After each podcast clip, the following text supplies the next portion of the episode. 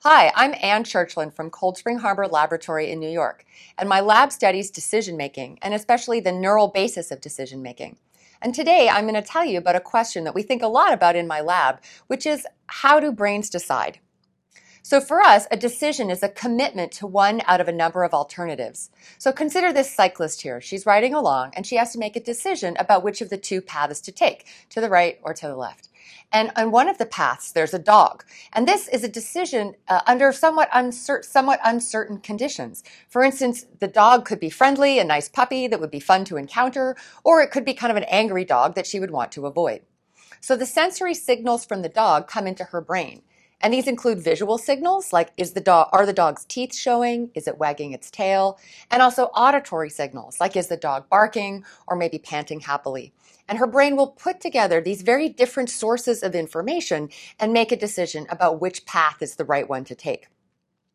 Decisions uh, of the sort we study in the lab and also in real life vary naturally in their complexity from very simple sensory motor loops that we wouldn't really consider a decision at all, like when the doctor hits your knee at the doctor's office and you have a knee jerk reflex. That's not really, a, it's so simple as to not really be a decision, as to very complex sensory motor loops, like deciding what kind of car to buy or what uh, profession to pursue. These are decisions that integrate many sources of information, really quite different sources of information information sometimes. And our brains put those sources of information together and ultimately uh, lead us to make a decision and sometimes to take action to carry through that decision. So why should we study decision making? Why do we care about it? And why do we study it in the lab? Well, there's a few reasons, and, and one of them is that it's a really interesting question from a basic science point of view, in the sense that it can tell us about how our brains take very different sources of information and put them together to figure out what to do. There's a lot of other reasons to study decision making as well. We think it might give us insight into really important clinical problems that are not fully understood. One example is that it might help us make better treatments for addiction. If you think about it, being an addict involves a fundamental decision making disorder in the sense that the decision to keep taking a substance is often very much not in the person's interest and they don't want to make that decision and yet sometimes can't help but make it anyway. And if we understood decision making circuits and how they go wrong in situations like addiction, we might be able to come up with better treatments compared to the ones that we have today. We also might be able to understand, to better understand disorders like autism, schizophrenia, and attention deficit hyperactive disorder or ADHD.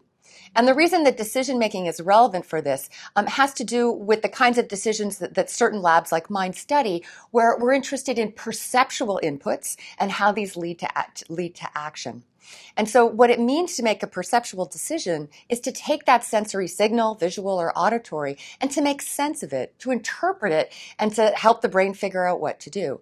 And that process of interpreting sensory information can be quite different in patients who have autism and schizophrenia. And similarly for ADHD, and also in those patients, there are differences on the action side as well. For instance, they tend to have many more motor outputs um, uh, than, than, typically, um, than typical subjects. Uh, and finally, understanding decision making might help us develop more effective consequences for bad decisions. Sometimes people make bad decisions. They decide to steal something or they decide to drive um, when they're intoxicated. And there are some situations where it's very cut and dry and the consequences are clear. But there are other gray areas where we aren't always aren't always sure whether the person should be held responsible or not. And understanding how brains make decisions and how sometimes brains make really bad decisions will help us interpret those gray area situations and figure out what to do uh, to prevent those decisions from happening in the future. So how do we study decision making in the laboratory? Well, we have a, a, bunch of tricks up our sleeves, and, and one of the things that I think has made this field uh, successful is that we're able to study decision making uh, in many different species. So naturally, we're interested ultimately in how humans make decisions. So there are a number of labs, my own included, where we study human behavior. So we have humans to whom we show perceptual stimuli, often visual stimuli on a monitor, like you see here, maybe auditory stimuli that we play over a speaker, and they report their decisions to us, that is what they see or hear, by using a key press on a computer. Uh, a second way that we might study decision making in the laboratory is to study decisions in animals. Uh, and the first example of two that I'll show you here is a non human primate. This is a monkey who's making a decision. And monkeys have really great visual systems that are quite similar to the human visual system. And so we can learn a lot about uh, human visual decision making using this particular animal as a model system. So, for instance, we might uh, teach a monkey to, to fixate on a point on a screen and then uh, show it two potential decision, decision outcomes that in a moment it will use to report its choice, and then give it some kind of interesting, maybe difficult to judge sensory stimulus. What you see here are, are randomly moving dots, and some of them are moving together in the same direction, but most of them are moving randomly. And the job of this animal is to make a decision about this uncertain stimulus, whether it's moving to the right or to the left, and to report that decision by making a rapid ballistic eye movement called a saccade, and monkeys make them, and you and I make them too, uh, to the target corresponding to the direction of motion in the stimulus. And this is a useful way to study decision making because we can study the same decisions in non human primates and also in humans. And we can see the degree to which they measure up. How similar are they? Where are their differences? Is there evidence that the same computations are at work in these two very different species? And in fact, we can even take it a step further and study decision making not only in primates, non human or human, but also in rodents, in rats or mice. In this particular setup that you see here, the animal um, can interact uh, with these three circles that we call ports, and each of them is spanned by a small infrared beam. And the animal learns to break that beam with its snout and to communicate things to us, like it's ready to start a decision making trial, or it's made a judgment about the stimulus and it's going to report that by going to the left or the right. And these are naturally kind of abstract from the point of view of the animal, as they were for the monkey as well. The animal has to learn that, for example, going to that right port will communicate a rightwards decision about some sort of a sensory stimulus. But animals are pretty good at figuring that out. And when we put them uh, in a scenario where they can interact with these ports, it kind of taps into their natural sense of foraging in the sense that they go into the environment, figure out what's what, kind of play around with the ports and see what happens when they do different things. And because they get rewarded by making correct decisions, they eventually learn uh, what, what we are hoping um, that, that they will about the structure of the experiment and how they can report their perceptual decisions to us. I'll show you now a movie. Uh, this is a, a, movie of a rat. This is seen from above, so you're looking down on the same kind of scenario I showed you in the previous slide. So there are three choice ports, and there's a rat in the middle. And the one at the center is the place where the, the rat will put his nose to tell us he's ready to start a decision making trial. So he puts his uh, snout in and breaks that beam. And then after that, he's presented with a stimuli. And these might be visual or auditory or maybe both together. We call that multisensory. And then after a second long period where he patiently waits, he knows it's time to report his choice and he'll go to the left port if it's a, a, a, low rate stimulus flickering or clicking at a low rate, and he'll go to the right if it's a high rate stimulus flickering or clicking at a high rate. And as I said a moment ago, this is of course very abstract. There's nothing about a high rate stimulus that would tell an animal to go to the right. Uh, but the animals have a lot of experience with this setup and with this behavior. And they learn fairly rapidly that certain stimuli mean they should do one thing and other stimuli mean that they should do the other thing. Now that's a visual stimulus and he goes to the right. He's harvesting a reward. That was auditory, went to the right. Multisensory, and you get the idea. And you can see that the animals are, he's really quite engaged in this task uh, and is willing, in fact, most animals to do about a thousand repetitions um, of uh, these decisions in a single session. And one of the things that's useful about this approach is that we have a real gauge on how the animal's feeling because if it gets uh, annoyed or frustrated, or even bored, it'll stop doing the behavior. So we know that the animal is engaged because it's the animal itself that decides to initiate the trial each time by putting its nose into that little center port. So for us, it, it, seems like maybe they think of this kind of the way we would think of as a video game. So they go in, there's sort of stimuli happening. You have to figure out what to do. If you get it right, you get a little reward. Um, and, and for that reason, uh, they are quite engaged and are willing to make many decisions. And from an experimental point of view, this is really useful um, because we can get a sense of, of, what happens on average. We can look at variability across decisions. It's a really powerful tool for understanding how uh, how uh, animals take in sensory information and use it to make a decision about what to do. So, what have we learned so far about studying decision making by measuring behavior? The first thing that we've learned is that subjects put together information in a pretty smart way. So, for instance, if we give animals not just visual or just auditory, but both together, we find that they're able to make more accurate decisions than if they have either stimulus just by itself. And even better, it isn't just that they put auditory and visual together kind of willy nilly. They do it in a very clever or, or judicious way, you might say. So for instance, if we make one of the modalities less reliable than the other, so it's not too informative about the decision, they don't ignore it. They're not going to throw information away, but they assign it much less weight when they put the two together. So you can kind of think of this. Uh, an example is you can imagine that you're at the airport and your your cell phone is telling you, "Oh yeah, you got to go to gate 7." But then the person next to you in security says, "Oh no, your flight's leaving from gate 20." Well, those are two pieces of information about the same decision. And as the decision maker, you have to figure out which of those is more reliable and weight that more heavily. And most people uh, would probably go with the cell phone, although I don't know, maybe the person in line seems reliable. Um, but, but really, it's the same kind of decision that we study in the lab. We give them multiple pieces of information, sometimes conflicting, uh, and they have to um, judge, as we do, which one is more certain. Uh, and so this is a schematic showing a, a, human encountering a multisensory stimulus, a mosquito, um, which of course we can both hear and see. Um, so to give you a little more uh, detail about how the animals make these decisions, this is a schematic of a rat making a low rate decision.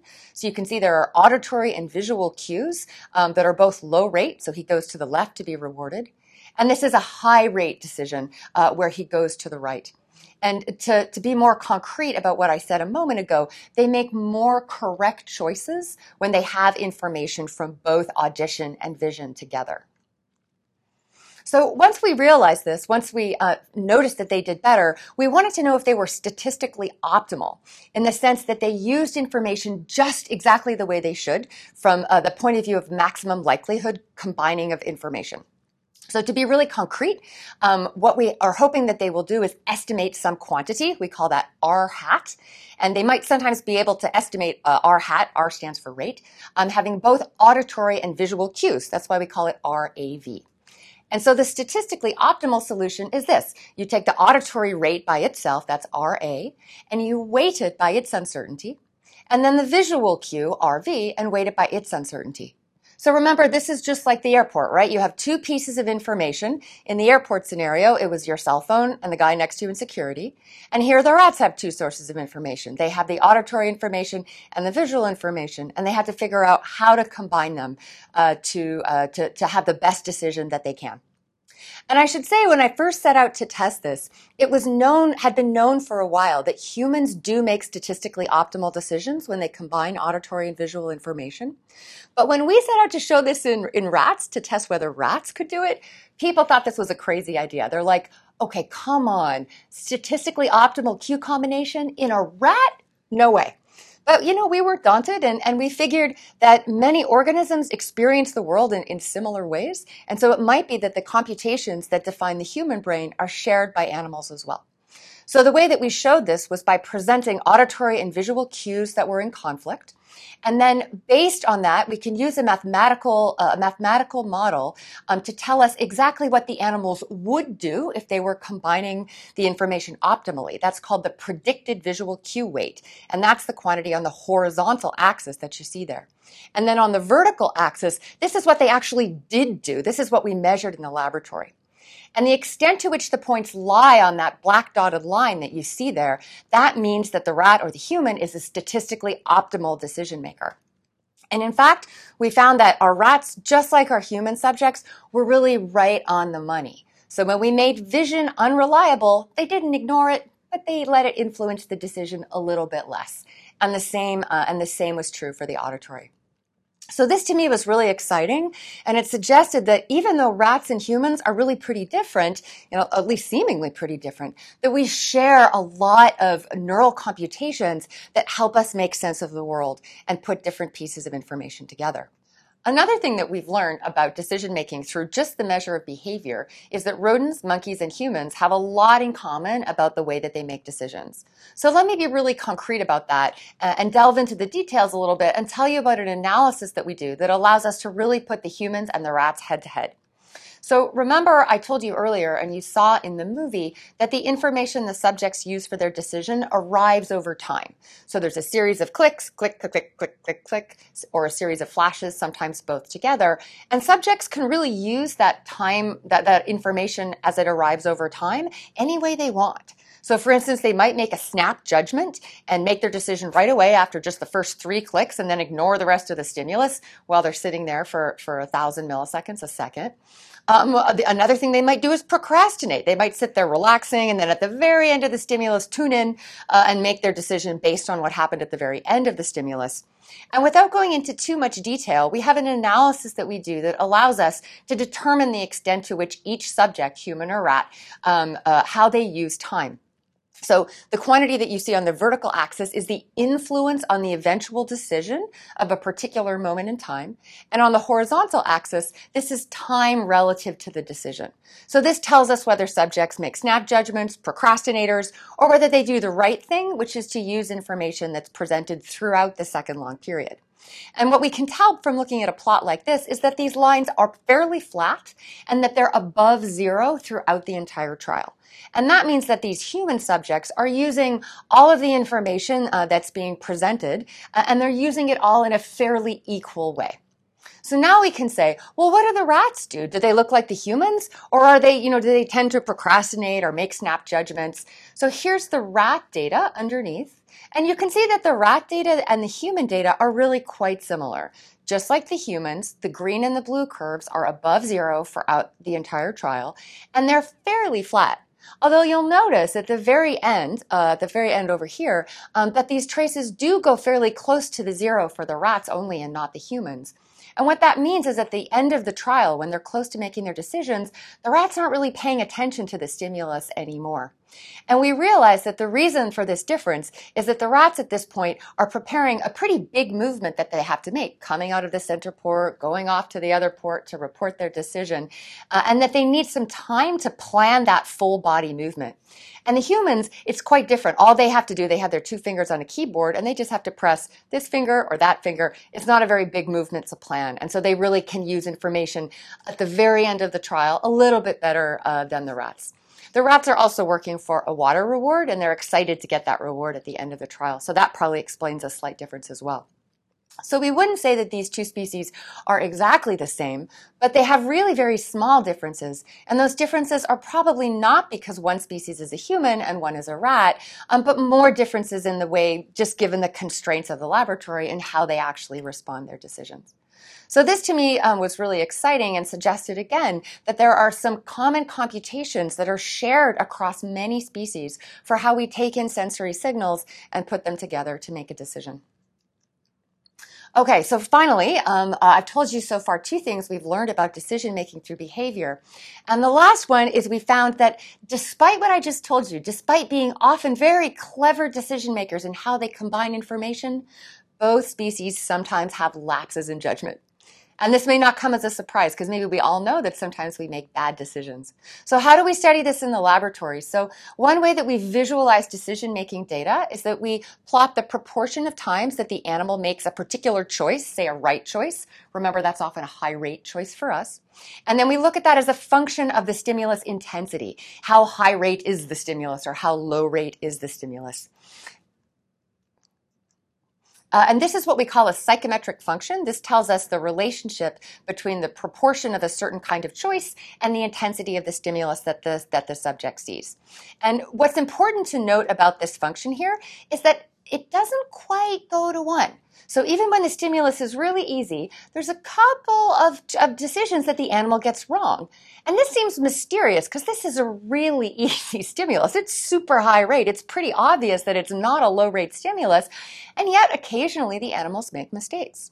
And here's a, a, a, slightly different stimulus condition that's a bit more uncertain for the animal. We make the stimulus a bit less reliable. Um, and we find, whoops, that actually the proportion of, of correct choices, of right choices, is, is again, there's, there's even more mistakes than we saw um, uh, with, with the red trace. So this suggests that even when the stimulus is really easy, that sometimes animals make mistakes. And one thing we've come to understand about these lapses in decision making is that sometimes they really are lapses. Like maybe the animal closes its eyes for a moment or is thinking about something else. But oftentimes it's something else. The reason they make these bad decisions with really easy stimuli is because they're exploring the environments a little bit. They're wondering whether their understanding of what they're supposed to do, say go right for high rate, is really their, the correct understanding of their environment. And sometimes they sort of test the environment and try try out a different decision to see what happens. And in a sense, this is frustrating. They shouldn't really do it. It means they get fewer rewards on our particular behavior.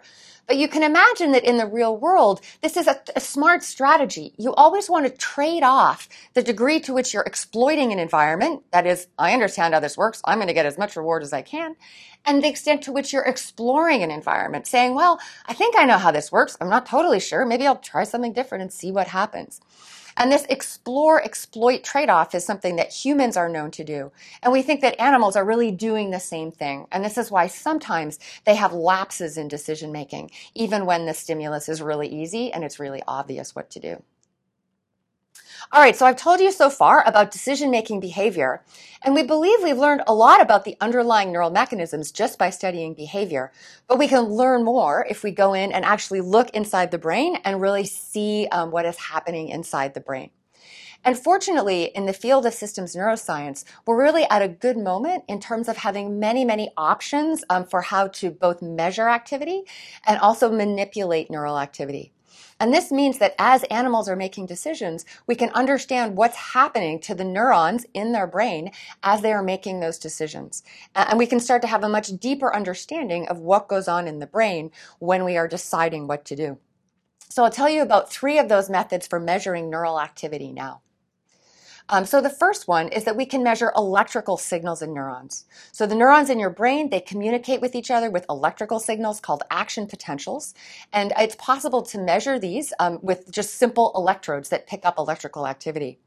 And this is a classic technique that has been around for a long time, was developed uh, almost 100 years ago at this point.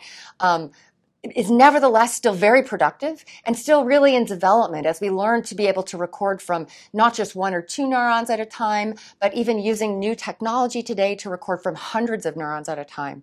And measuring these neural signals can give us a window on what's happening in the brain. I'm going to show you uh, data now from an actual neuron recorded in a decision-making area in the primate brain by uh, Mike Shadlen and Tim Hanks. So neurons in this part of the brain have what's called a response field. And that means that if you're planning an eye movement there if, to a target, that uh, the neuron will fire in advance of that eye movement. So for example, if by contrast, if the target is over here, the neuron won't fire because that isn't in the neuron's response field. In the movie that I'm going to show you, the first one, there is a target in the response field, and the job of the monkey is to look at that central white dot in the center, uh, and then the target's going to extinguish. So the monkey has to remember where that target was, and you're going to want to listen to what happens as the monkey's um, planning a, tar- a saccade to the remembered location. And eventually the white light will extinguish, and that will mean that the monkey is allowed to make a saccade to the remembered location of the target. And you'll see a little white dot moving around, uh, and that's actually the monkey's measured eye position, which we're able to see on a millisecond time scale. So you can hear the neurons. Each time you hear a little popping sound, that's the actual firing of a single neuron in a primate decision-making area. So what I hope you heard is that after that red target disappeared, there's really nothing in the monkey's response field, but the remembered location of the target is what drives that neuron to fire. Now let's see what happens when he makes a saccade outside the response field.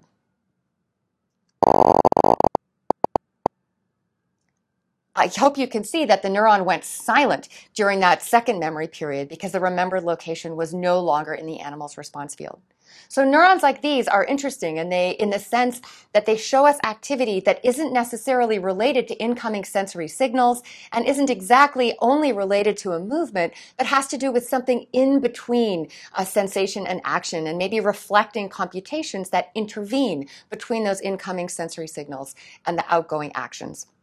So electrophysiology um, continues to be a really important way of understanding neural activity and is used in, in many different species and is starting to help us understand critical questions about how decision making uh, works. Um, a second method that we use is called imaging. And uh, in imaging, we can again measure the responses of one neuron at a time. But this time, uh, we're able to do that by using a camera to, uh, to measure optical signals from the neurons. And we do that by uh, using transgenic tools to have a, what's called a calcium indicator that allows um, the neuron to emit um, light when it's firing. And this is something that we can capture with a camera, in this case, um, a two photon microscope. So this is a, a, schematic of a mouse who's involved in a decision-making experiment. It's pretty similar to what I showed you with the rat, except instead of poking its snout into the choice ports, uh, instead of those three choice ports, it has three lick spouts instead. But pretty similar. It initiates a trial with the center one and then makes left and right licking movements to report a choice. And using our two photon microscope, we're able to measure neural activity as the animal is encountering a sensory stimulus figuring what to, out what to do, and eventually reporting an action. And this method is very complementary to electrophysiology in the sense that we can use genetic tools to not only image neural activity of all the neurons, but also to label specific subpopulations of neurons. For instance, suppose we want to know what inhibitory neurons do in the brain. These are neurons that shut other neurons down. Well, we can use transgenic tools to label those inhibitory neurons and see what, how they respond during decision making. And inhibitory neurons have been a very important component of many theoretical models of decision making. And so understanding what they do is really critical to understanding the mechanisms more generally. So being able to image neural activity, which is a much newer technique than electrophysiology, has been very helpful in understanding what the brain does during decision making and also distinguishing candidate decision making models, many of which have really been around for a long time. So the final method that I'll tell you about um, uh, is imaging neural activity across the whole brain. So both of the techniques that I just showed you, electrophysiology and two photon imaging, um, are they're important techniques, but they really allow us to look at a very small area in the brain. So we can see what single neurons do, and that's a big win, but we only see single neurons in one very small place in the brain. And in complex behaviors like decision making, many, many neural structures are recruited. And so being able to see neural activity across the whole brain or across the whole dorsal cortex, as I'll show you in a moment, this is very helpful in terms of telling us how many, how multiple areas work together to support decision making. So this method again takes advantage of the calcium indicators that I told you about with the imaging. The upshot of these calcium indicators is that when the neuron fires, it emits light, and so we can see that light with the camera. But this time, instead of zooming in on single neurons, we zoom out and get a bird's eye view um, of the entire dorsal cortex. So I'm going to show you now a movie that's going to show you what the whole brain, whole dorsal cortex is doing as animals are, are, making visual decisions. So this is a behavior similar to the one I've talked to you about previously. In this case, there are um, visual stimuli that appear on the left or the right, and the mouse has to make a judgment. So this is a top-down, uh, you're looking at the top from the top at a mouse brain. And the top part of the image um, is the front of the brain. So there's two circles at the top there. Um, that's the olfactory bulb, which is involved in smelling. And down here at the back of the brain, um, you can see primary visual cortex. The eyes are at the front, but the part of the brain that controls vision is at the very back. So this is an animal that's making visual decisions. So at one point, you'll see the back of the brain light up. And uh, what I hope you'll get from this movie is that there's really a lot going on, not just in the visual areas, but all over. So the trial starts off with a baseline period when the animal's just waiting. And then it grabs handles to initiate a trial. Stimulus comes on. You can see the bottom, that's the visual cortex lighting up. And the animal has to wait. It knows what it's going to do, going to report its decision. And then finally, it reports its decision by making a licking movement. And you can see that, especially towards the end of the, of the trial, that the whole brain is really engaged. That even this relatively simple decision involves many, many neural structures that work together in complex ways to support the animal's ability to take in a sensory stimulus and use it to make a decision about what to do. So, what have we learned about decision making uh, through measuring neural activity? We have a lot of ways of seeing what's happening in the brain while animals are deciding. What did we learn? So first of all, we learned that many brain areas spanning much of cortex and also many subcortical regions, those are the ones that are deeper in the brain, they're engaged during decision making. And this might be helpful in understanding why decision making can be vulnerable, like in some of the disorders I talked about at the, at the beginning, like in schizophrenia, addiction, ADHD, uh, autism spectrum disorder, and so on. If decisions require the coordinated effort of many, many brain structures, you could imagine that, that disrupting any one of those structures could change the way that decisions unfold uh, in a very dramatic way. So this research underscores the need um, to to uh, better understand what happens in those disorders and where in the brain um, things have changed. We've also found that neurons in these structures reflect both sensory signals, those are the incoming visual or perhaps auditory signals that tell the animal what to do, but also internal variables. So it, we can't think of a decision as just sort of a stimulus response loop. There's always a lot that's happening in your brain when the sensory signals come in. Uh, in, in, the case of a human making a decision about, say, what car to buy, maybe you're biased uh, towards certain kinds of cars because your dad had that car. Or, um, and so the sensory information interacts with that internal signal. Well, that's the same thing uh, with the animals and with the neural activity that we record. The neurons reflect the incoming visual signals, but also the animal's bias, uh, superstitions that the animal might have, such as a tendency to alternate left and right choices. And so if we really want to understand decision making, we have to remember that it's not just stimulus in, action out. It's that the stimulus comes in and interacts with a whole host um, of ongoing internal variables, the, the combination of which lead to, uh, lead to action. And finally, uh, that the animal's current behavioral state affects both neural activity and behavior enormously. So in recent years, we've come to appreciate that, that each decision is not the same as the next decision or the one that came before it. That we have a particular state that our brains are in that affects very much how our neurons respond and how uh, and what we eventually do. And we sometimes are in what you might call kind of up states, um, where our neurons are very active. Uh, other times we're in down states where the overall activity is lower. Uh, and the, the internal state, whether it's up or down, just to give an example, has a big impact on how those incoming sensory signals are used by the brain. So we have to remember that we have internal states that are changing all the time and are going to have a big impact uh, on our on our neurons, our neural activity, and ultimately what we decide to do. So you might wonder, you know, these decisions are interesting, but are they are they really like what, what animals do in the wild? Are they maybe too artificial?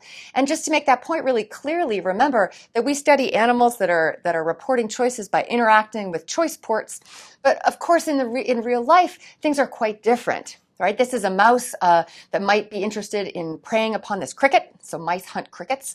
And it has to make a decision about whether to, to jump up and prey upon the cricket, or maybe it's not hungry enough to justify that big motor act. Maybe it'll, it'll uh, give the cricket a pass. Um, rather different from what we study in the laboratory.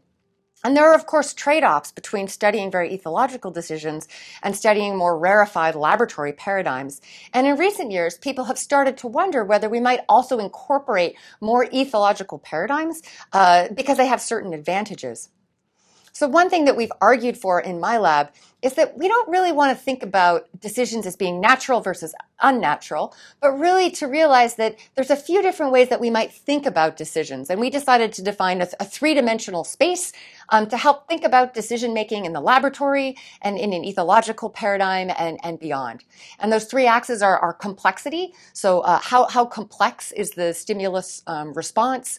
Um, uh, also, stimulus response compatibility. So, for example, if I told you, you know, when you hear me snap here, look in that direction, that's quite stimulus response compatible. It's pretty natural to orient to a sound.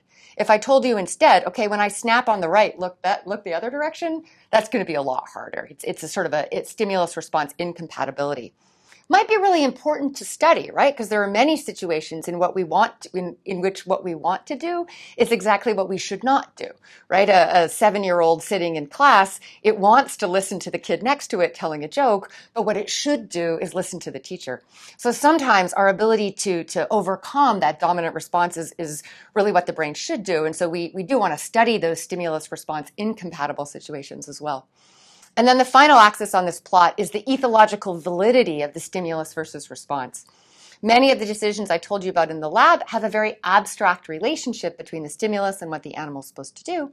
But there are other kinds of paradigms where there's a much more natural relationship. And the one that I schematized here at the very top uh, is, uh, you can see there's a speaker with a bunch of little hearts coming out of it. That's meant to schematize um, uh, a mating call that an animal might experience. So just to give you an example of an ethological approach, um, there was a really nice stimulus that was recently developed um, by Markus Meister's lab and has been studied by Andy Huberman, Tiago Branco, and others. And it's called a looming stimulus. So there's a black circle that appears above the mouse's head. And this naturally drives animals uh, to flee.